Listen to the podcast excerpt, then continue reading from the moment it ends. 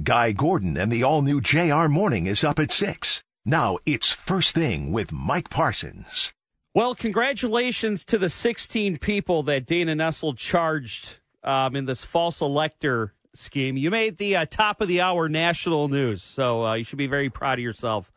As you heard, Attorney General Dana Nessel, she has charged 16 people for their alleged role in a false elector scheme following the 2020 election. We allege that 16 Michigan residents met covertly in the basement of Michigan GOP headquarters and knowingly and of their own volition signed their names to multiple certificates stating that they were the duly elected and qualified electors for President and Vice President of the United States of America for the state of Michigan.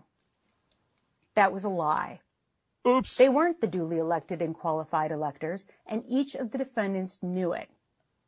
They carried out these actions with the hope and belief that the electoral votes of Michigan's 2020 election would be awarded to the candidate of their choosing instead of the candidate that Michigan voters actually chose. I've got to say, doing this secretly in the basement of, of, of Republican Party headquarters, very nice touch. It adds a very nice uh, cloak and dagger film noir feel to this this whole story. And then after um, the alleged meeting, that uh, the false documents were transmitted to the U.S. Senate National Archives. There was an abandoned plan to spend the night at the Senate so that they they can deliver these these false results themselves. Um, these 16 people are facing the fo- uh, following charges. Uh, one count of conspiracy to commit forgery, that's a 14 year felony. Two counts of forgery, a 14 year felony. One count of conspiracy to commit and utter publishing, a 14 year felony. I had to Google that one. Essentially, what uh, uttering and publishing is, is a person who utters and publishes as true a false, forged, altered, or counterfeit record, instrument, or other writing, knowing it to be false, altered, forged, or counterfeit. Um, another count of uttering and publishing, 14 year felony. One count of conspiracy to connect election law forgery, that's a five year felony. And the counts, uh, two counts of election law forgery, five year felony. You, you know, uh, what do the kids say on uh, on social media? It's the audacity for me. You know, the uh, the part that makes me laugh and, and shake my head is that uh, a number of the names that that I recognize uh, on this list of 16 people charged you know, I, I have had to sit back and watch them on TV, hear them on Let It Rip. They've even called into this very station screaming about a stolen election. All the while they were actually trying to steal an election. And what was the end game here? I, I mean, did they think they would not get caught? Did they think that uh, if they elected Donald Trump, he would take care of them and they wouldn't face any uh, a- any legal repercussions? I mean, you talk about draining the swamp. This is the Florida Everglades in, in our backyard. And look, I've got a lot of, I, I've got time for people who are genuinely looking to make our elections more secure. You know, I will listen to someone, even if I don't agree with them, saying, hey, this is kind of weird. Maybe we should look into it. What I don't have time for are grifters who are content to burn down the entire system and to undermine the way we've been uh, electing our, our, our officials for centuries just because their guy didn't win. Absolutely, uh, absolutely outrageous. And uh, staying on the theme of uh, attempted stolen elections, uh, former President Donald Trump he received a letter from Special Counsel Jack Smith yesterday that says he is actually the target of a federal investigation in the January 6th insurrection at the Capitol. Uh, even though I, I haven't really heard a whole lot more specifics, and, and we probably won't get them until there's an indictment and it's unsealed. Now, obviously, if uh, Donald Trump's indicted, this will be his third indictment this year, following charges in New York State court uh, regarding the hush money to Stormy Daniels and those unsecured Mar-a-Lago documents that uh, he just had in unlocked uh, closets down at his property. Um, and it, it, it, was weird. all the news organizations felt it uh, necessary to explain what a target letter is. I, I, don't know if this is the first time he got an official target letter. I assumed he would have gotten a target letter the other two times. But a, a target letter is a correspondence that lets someone know that they're being investigated and will likely face charges, and it invites them to meet with investigators to uh, plead their case. Now, now the difference with this is that, uh, from all accounts, this is the largest and widest ranging investigation of the three. Um, you know, uh, Jack Smith and his investigators, they could also uh, look into money raised on stolen election claims, which I'm sure there is a lot. Um, false elector schemes like the one here in Michigan, and uh, pressure put on Mike Pence to not certify election results. And uh, some people are saying that an indictment could come later this week. Um, I know that uh, Donald Trump, back in May, he got a letter three weeks before he was indicted for the Mar a Lago um, documents uh, being unsecured, the classified documents. And uh, I think when it came to the New York State indictment, I think Donald Trump was like uh, a week and a half off of him having to surrender himself to authorities.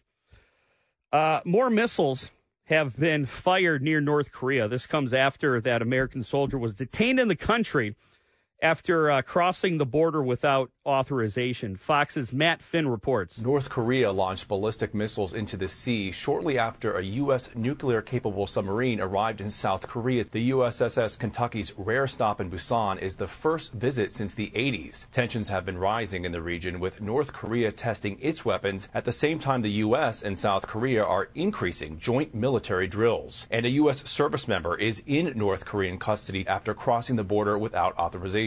The soldier served two months in a South Korean prison on an assault charge. Yeah, and we're we're actually learning more about that soldier, and this this story is getting weirder and weirder the more details come out. Uh, he has been identified as Private Second Class Travis King. You heard um, in that Fox News piece that um, he was facing um, disciplinary charges, I believe, uh, assault. Uh, last I heard, and uh, he was actually being sent to the United States to face disciplinary action back here. And he either missed his flight or he ducked his flight. And instead, he bought a ticket to northern South Korea, um, to near the demilitarized zone, which, as most people know, it's a heavily guarded no man's land buffer zone between North and South Korea. Uh, he took a civilian tour of the DMZ, and witnesses say they heard him laugh very loud, and then he just made a break for North Korea. And, uh, you know, there's so many questions here. I mean, the, the line between North and South Korea is is literally like a yellow line you would see on the road. To me, this sounds like the guy had a mental health breakdown, which is a shame because I I don't know if uh, the United States uh, military, the United States government, um, is going to want to allocate the time and resources or make deals to to bring this guy home. Yes, he's an American in, in custody of of North Korea, but this isn't Paul Whelan. This isn't uh, um, uh, Brittney Griner or, or uh, Evan Gershkovich, I believe is his name for the Wall Street Journal, who were taken against their will.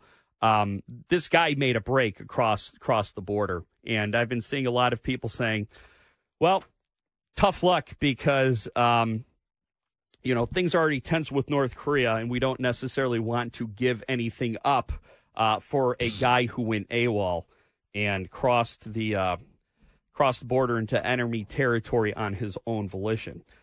Oakland County Circuit Judge Kwame Brown he denied a number of appeals from confessed Oxford High School shooter Ethan Crumbley's defense team yesterday ahead of his July 27th sentencing. Uh, Crumbley's legal team, if you remember, he asked the judge to take the life uh, without parole conditions away from his sentencing. Um, he, they also wanted uh, the judge to allow Crumbley to wear street clothes to court instead of his prison jumpsuit. My guess is to garner some kind of um, um, subconscious therapy. And uh, they also wanted to block eyewitnesses from testifying at the sentences. And of course, all three requests were denied and the prosecution plans to have 12 students and 12 staff members testify at Crumbley's sentencing.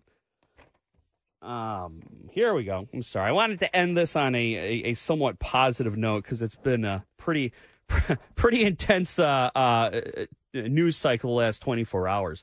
Uh, Nate Statly, uh, who survived being shot during the MSU campus shooting back in February. Spent the last five months in long term care facilities and rehab facilities, but, but he's showing great improvement.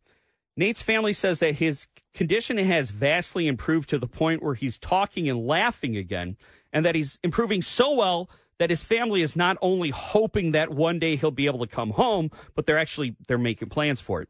Uh, but but with that, there's a couple of caveats. Nate will most likely need a wheelchair to get around once he's back home. He's going to need a wheelchair accessible van, and there's going to be numerous renovations that are going to have to be made to the family home. So, um, a GoFundMe has been launched to assist the Statly family um, with this transition. And uh, you can find a link to it posted on our Twitter page at WJR Radio. It's First Thing with Mike Parsons on WJR. Up next at 6, it's JR Morning with Guy Gordon. This is WJR's First Thing. Here's Mike Parsons. We touched on this story yesterday. The Democrats' 56 to 54 majority in the state house could be in jeopardy if a couple of state reps win their bid for mayors of their respective cities. State Rep Lori Stone in Warren and State Rep Kevin Coleman in Westland.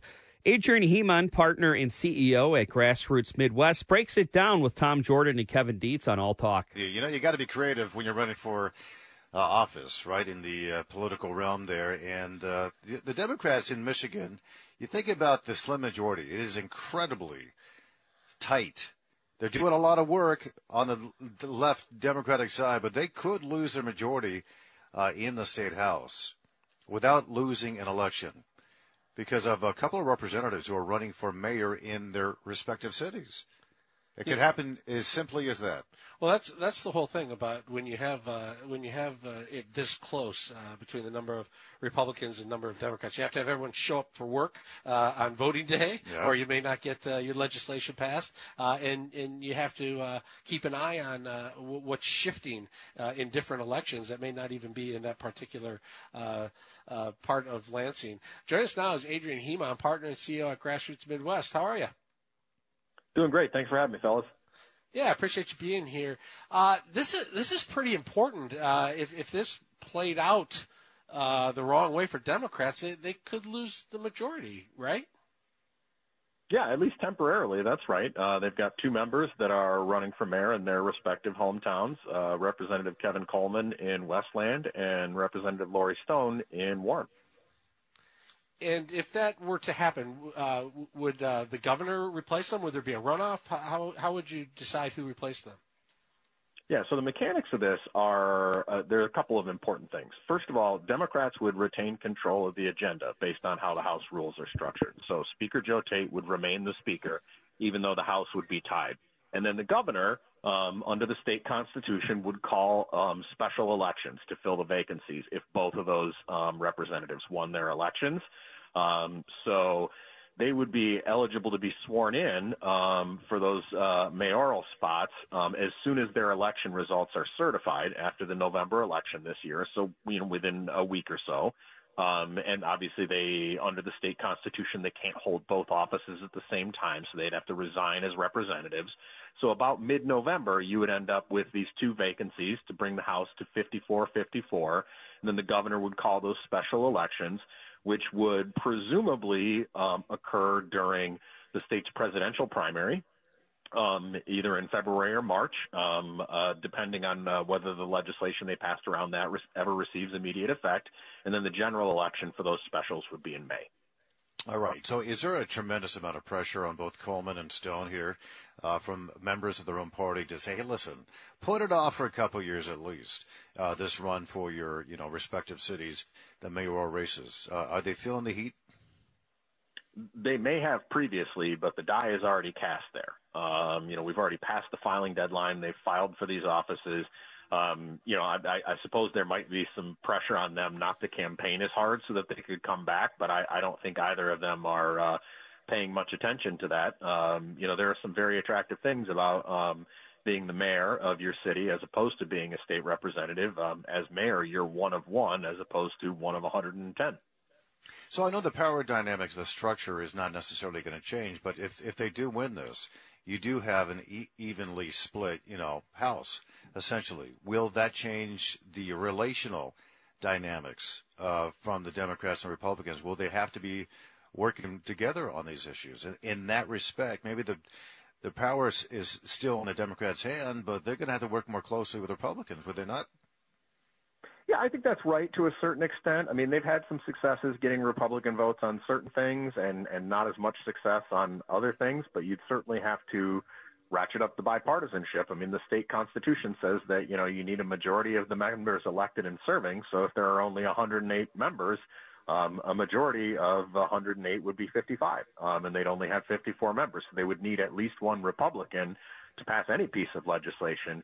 That all presumes that um, they remain in session at that point. I alluded earlier to the um, the controversy around the state's presidential primary and whether that's going to be moved up to February. Um, the Democrats might just adjourn um, if both of those folks look likely to win their elections when they get through the primary in August, the Democrats could just adjourn in September, which would get rid of the need for immediate effect to move the presidential primary. Um, but that doesn't mean that they couldn't come back and legislate. It just means that the governor would have to call special sessions on specific pieces of legislation to do that. So there are a lot of dynamics at play here for, for how this could play out, um, depending on um, you know whether one or both of them were to win. Now, this, these are both areas where Democrats would be likely to win uh, a special election anyway. Uh, does the governor have a, an option to sort of fast track a special election or slow roll it? Um, she has some discretion as to how quickly she calls the special election. Um, that that's under her discretion, but she doesn't have unilateral authority to change election dates or anything like that. So she can call a special election um, for um, you know for one of the upcoming elections, but um, she can't just like let unilaterally move around election dates. How does uh, House Speaker Joe Tate feel about this? Has he has he become uh, vocal on this this particular uh, these two races that they're engaging in? No, not really. Certainly not, at least publicly, that um, that we've been able to see reported in media or anything that he's said in like a press conference. It's a uh, it's a difficult thing for him, right? On the one hand, um, you know, obviously he would prefer that Democrats uh, maintain their majority in the House, but on the other hand, um, as you pointed out, the House is pretty closely divided anyway. And uh, you know, take, taking public shots at these folks for running for mayor wouldn't be a very smart move on his part because he needs their votes for any piece of legislation that goes up on the board. How how how is it going in Lansing? Is it kind of uh, with the, with the Democratic Democrats in control of, of both houses and the governor's office? Is it kind of pedal to the metal with their agenda, or are they moving at a pace that's pretty typical in Lansing? Certainly coming out of the gate, they were moving at an incredibly fast pace. Um, you know, they had 40 years of pent up demand since the last time that Democrats had unified control of state government, and they passed a lot of Democratic priorities that they'd been waiting on for a long time. Um, we've seen the pace slow somewhat. Um, they're they're not in session right now, right? They're on they're on summer break right now, and it doesn't sound like they're going to come back for real serious voting until September. Um, so the pace has certainly slowed, but those first six months were a whirlwind. You you mentioned the uh, early primary, February 27th, and in order to do that, the, the state legislature would have to choose to shut things down early this year for it to legitimately take effect in February. Um, Gretchen Whitmer, the governor, says that she's very confident that that's going to occur, at least the primary. Is there any indication whatsoever that they're not going to stop this legislative session early this year and that the February 27th date will not occur? Sure. Well, they've actually got multiple options here. The early adjournment is one option. Um, another option is a negotiated outcome with Senate Republicans. That would require uh, Governor Whitmer and the legislative Democrats to give up something that the Senate Republicans want, presumably, um, but they could grant immediate effect um, on this legislation. It continues to languish with the Senate clerks um, and has not been sent to the governor for her signature because the easiest outcome for Democrats is for the Senate Republicans to give up the number of votes they need to achieve the supermajority that's required um, to give a bill immediate effect. So that's their preferred option. I think that you know early adjournment is a secondary option to make sure that they get that primary in late February the way that they want it. But that's um, the, the price for Senate Republicans to do that would be high because the Republican National Committee's rules uh, would penalize um, uh, Michigan Republicans in terms of the number of delegates um, if they held their presidential primary then. So it's a difficult, uh, difficult set of issues, really, for both parties. It really is, and I'm glad you you touched on that point more thoroughly. Thanks so much, Adrian Hemond, partner and CEO of Grassroots Midwest. All right, this week we're taking a walk down memory lane. It's been 10 years since Detroit filed for bankruptcy, which is still the largest municipal bankruptcy in history. Guy Gordon covered it, Lloyd Jackson covered it, Sandy Baruah, president and CEO of the Detroit Regional Chamber, he had to navigate through it, and the three of them reflect on it. Sandy, uh, you you watched this from the Commerce Department as an ongoing drama, and then from your post at, at the chamber. Uh, good morning. Good morning. Good to see you both. You've got to, you know, I, lo- I love the perspective you bring because it's both external and then internal because you became part of the, the process at trying to to manage this. Um, just kind of frame for us the city that we were in 10 years ago where you know only 40 cents on every dollar could actually be applied to delivering services to the residents. Yeah, Guy, your your lead in was was was actually perfect, and I you know it's you know I think what's most important to remember about municipal bankruptcy is that municipal bankruptcy only did one thing. All it did was fix a portion, a pretty big portion, but a portion of Detroit's books. It didn't bring any more people into the city. It didn't fix our city services. It didn't improve EMS all that allowed bankruptcy was for people like Mike Duggan or Dan Gilbert, you know, and other leaders to come in and take advantage of that opportunity. Yeah. So it what is... bankruptcy did was just provided a, basically a slate, a platform for people to come in, people of goodwill and of good mind, to come in and do good things, and that's exactly what happened. And people with fiscal discipline. But you make a really good point. It was something that struck me as I was considering this for the past several days. Is cities are much more than just a balance sheet.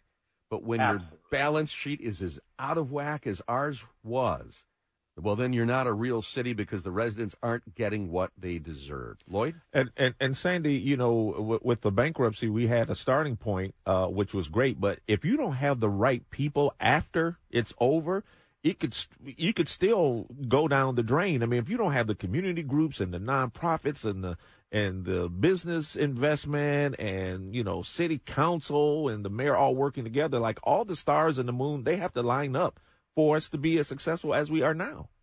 Lloyd, that's absolutely perfect. In fact, I've been saying for the last week, as we, you know, uh, been working up to this 10-year anniversary date, is that you know the city is really not that different than than a family.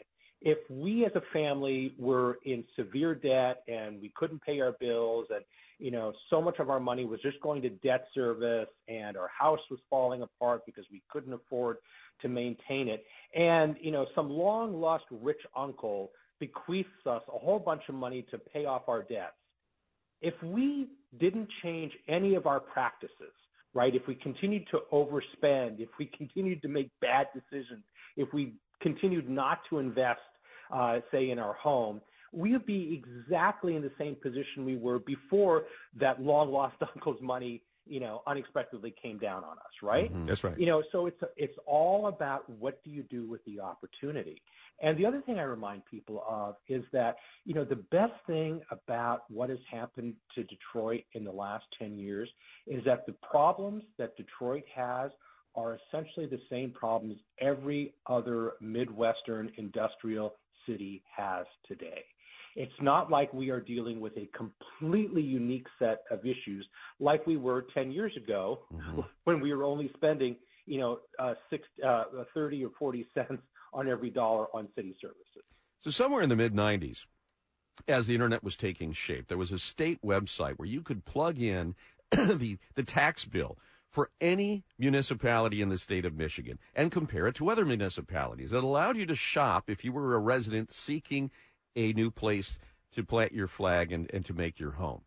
And the one thing that kept was just glaringly apparent in the mid 90s and late 90s was that Detroit was not competitive, not even approaching competitiveness in terms of the high millage rates on unreasonable assessments.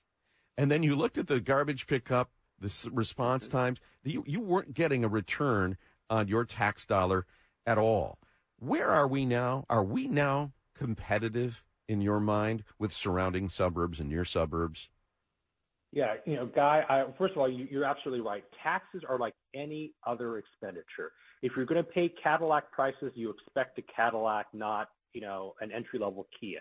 Uh, and you know, if you don't get that value proposition right, you know, people will vote with their feet, and that's exactly what was happening in Detroit. Yes. I will say, and you know, you saw the mayor up at the Mackinac Policy Conference not too long ago do a treatise on you know where Detroit stands on property tax today, and I agree with him uh, wholeheartedly that we are not where we need to be in the city of Detroit regarding our taxes. We uh, we have uh, our tax system basically encourages blight and it discourages development, you know. And so uh, he has a proposal that he launched at our Mackinac Policy Conference to revise the tax system to uh, lower the taxes on buildings, you know, homes and businesses, but increase the tax on just basically vacant property, which will kind of ret- uh, return the dynamic. Because right now, the millage rate in Detroit it's higher than it is, say, in Birmingham.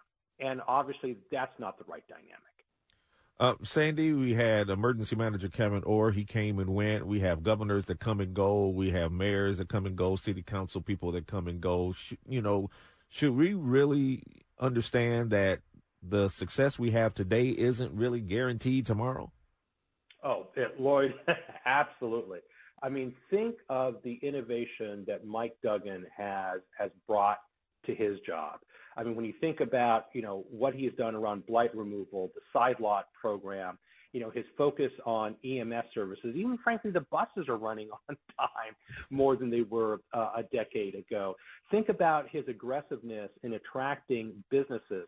And that confidence that Mike Duggan has brought as the mayor of the city of Detroit has allowed not just Dan Gilbert and Chris Ilitch and those folks, but people that we don't even know who decided, hey, Detroit is now a good place to invest. I want to move my business. I want to start developing there. Or frankly, I just want to move my family uh, to Detroit or the Detroit region. It's that confidence that good government provides uh, that is attractive to people. So if the next mayor uh, of, of the city, you know, doesn't share Mike Duggan's you know, innovation, focus on forward progress, focus on bringing people and businesses uh, to the city. Uh, you know, our success today uh, could be our lack of success tomorrow.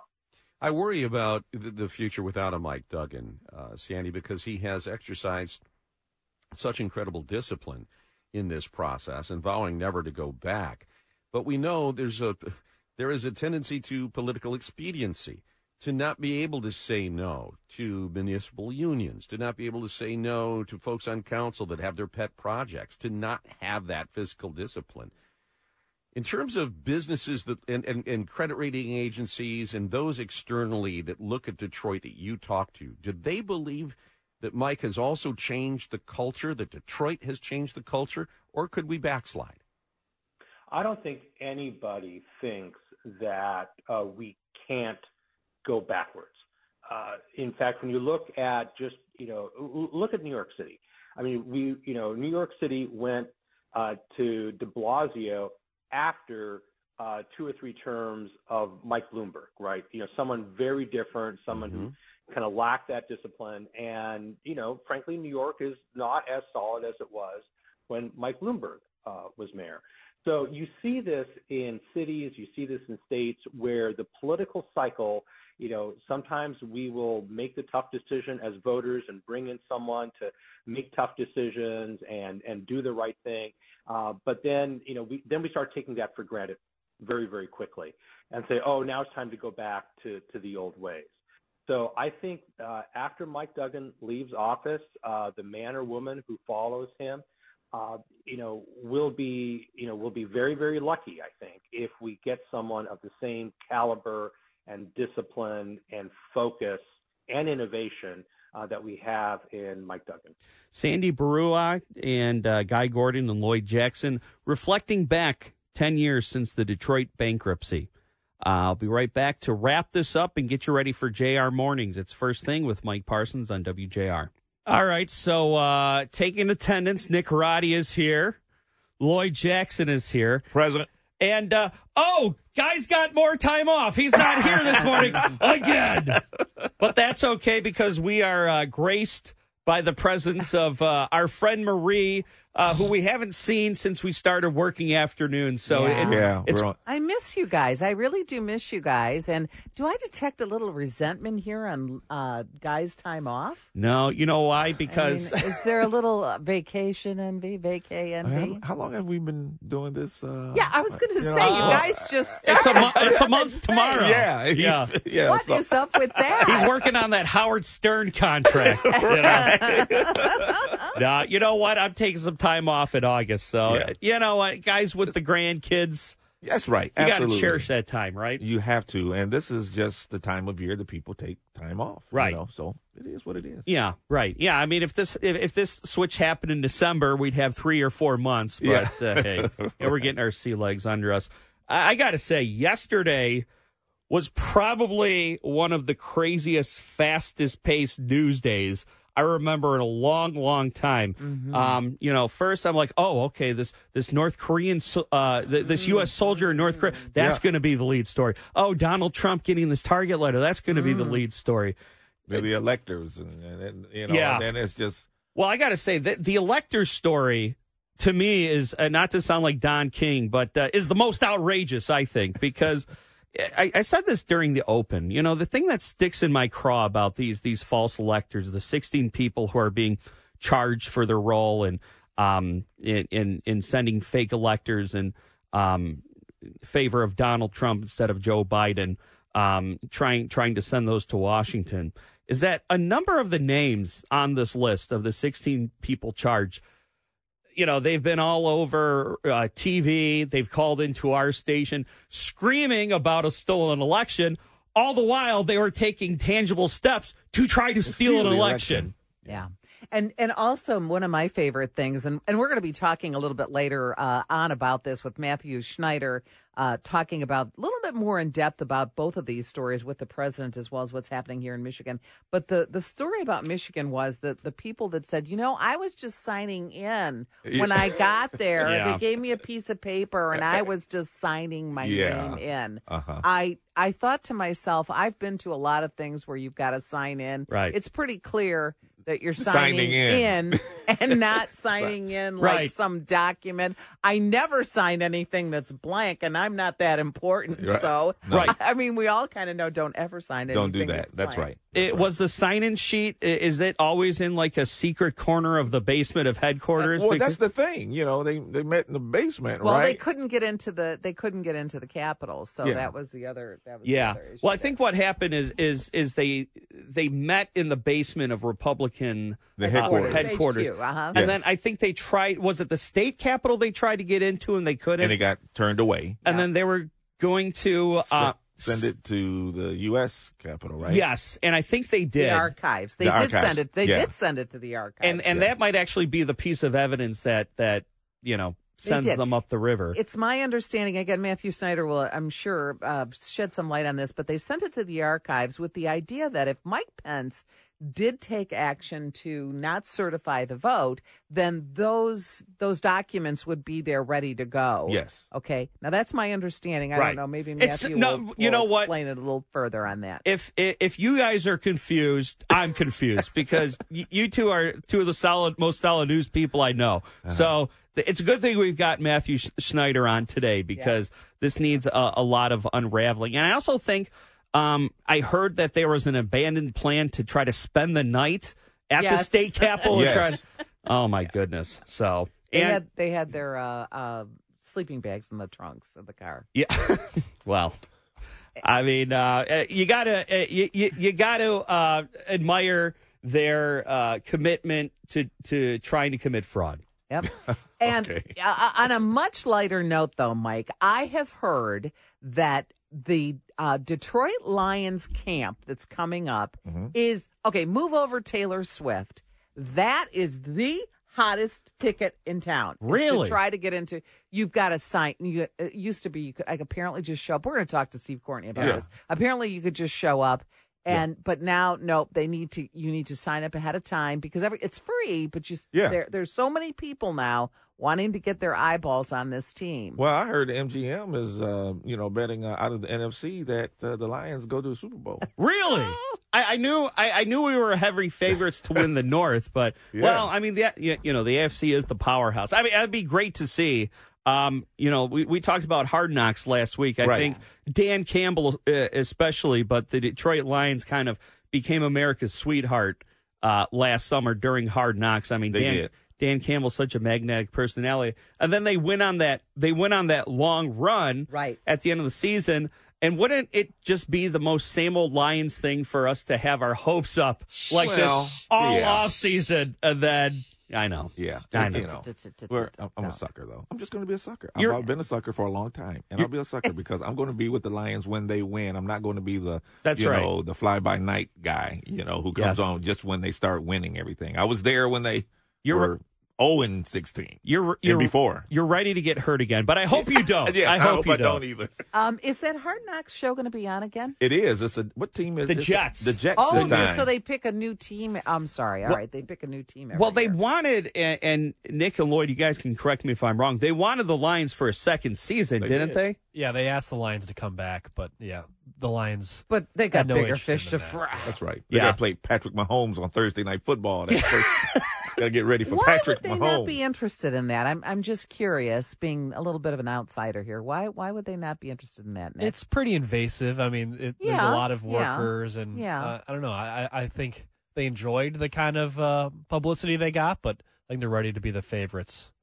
Yeah, I would imagine that. Uh, I, I I would imagine that it's it's it's pretty distracting, and uh, I, I mean, what you see on Hard Knocks isn't necessarily reality. I mean, I remember watching Hard Knocks last year, and uh, Ben Johnson, the offensive coordinator, was nowhere around, and then it turns out that uh, he was around because he ended up running one of the best off- offenses in the NFC. So Wait a minute, reality TV is not Right. reality.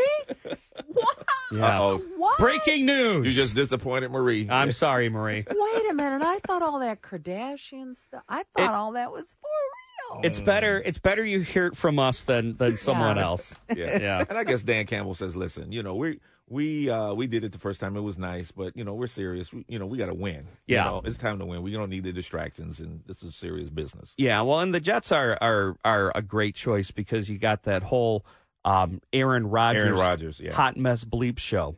So, Yeah. um, a- another piece of polarizing news uh, that that broke yesterday is that uh, Vernors Black Cherry is coming back uh, this summer from July 24th till October, and it, it it was one of those things that people either loved or people hated. I don't know if you guys were I able to did. try. I it. liked it. You did? I, I I like the black cherry, especially in a float. There is only one Vernors, Oh, and it is the traditional Vernors. Well, then I guess uh, I guess we're at a standstill. 'cause I don't Lo- think we can go on with the show. I don't believe it. well, Lloyd, if I get my hands on some, I'll give it to you because to me it tasted like Robitussin. So. This and other hard-hitting news uh, just coming up here Robitussin. right Ew. after uh, right after the news. Jr. Morning with uh, Marie Osborne in for Guy Gordon. Uh, Lloyd's here, Nick's here. Rest of the show's the same. We'll talk to you in a bit.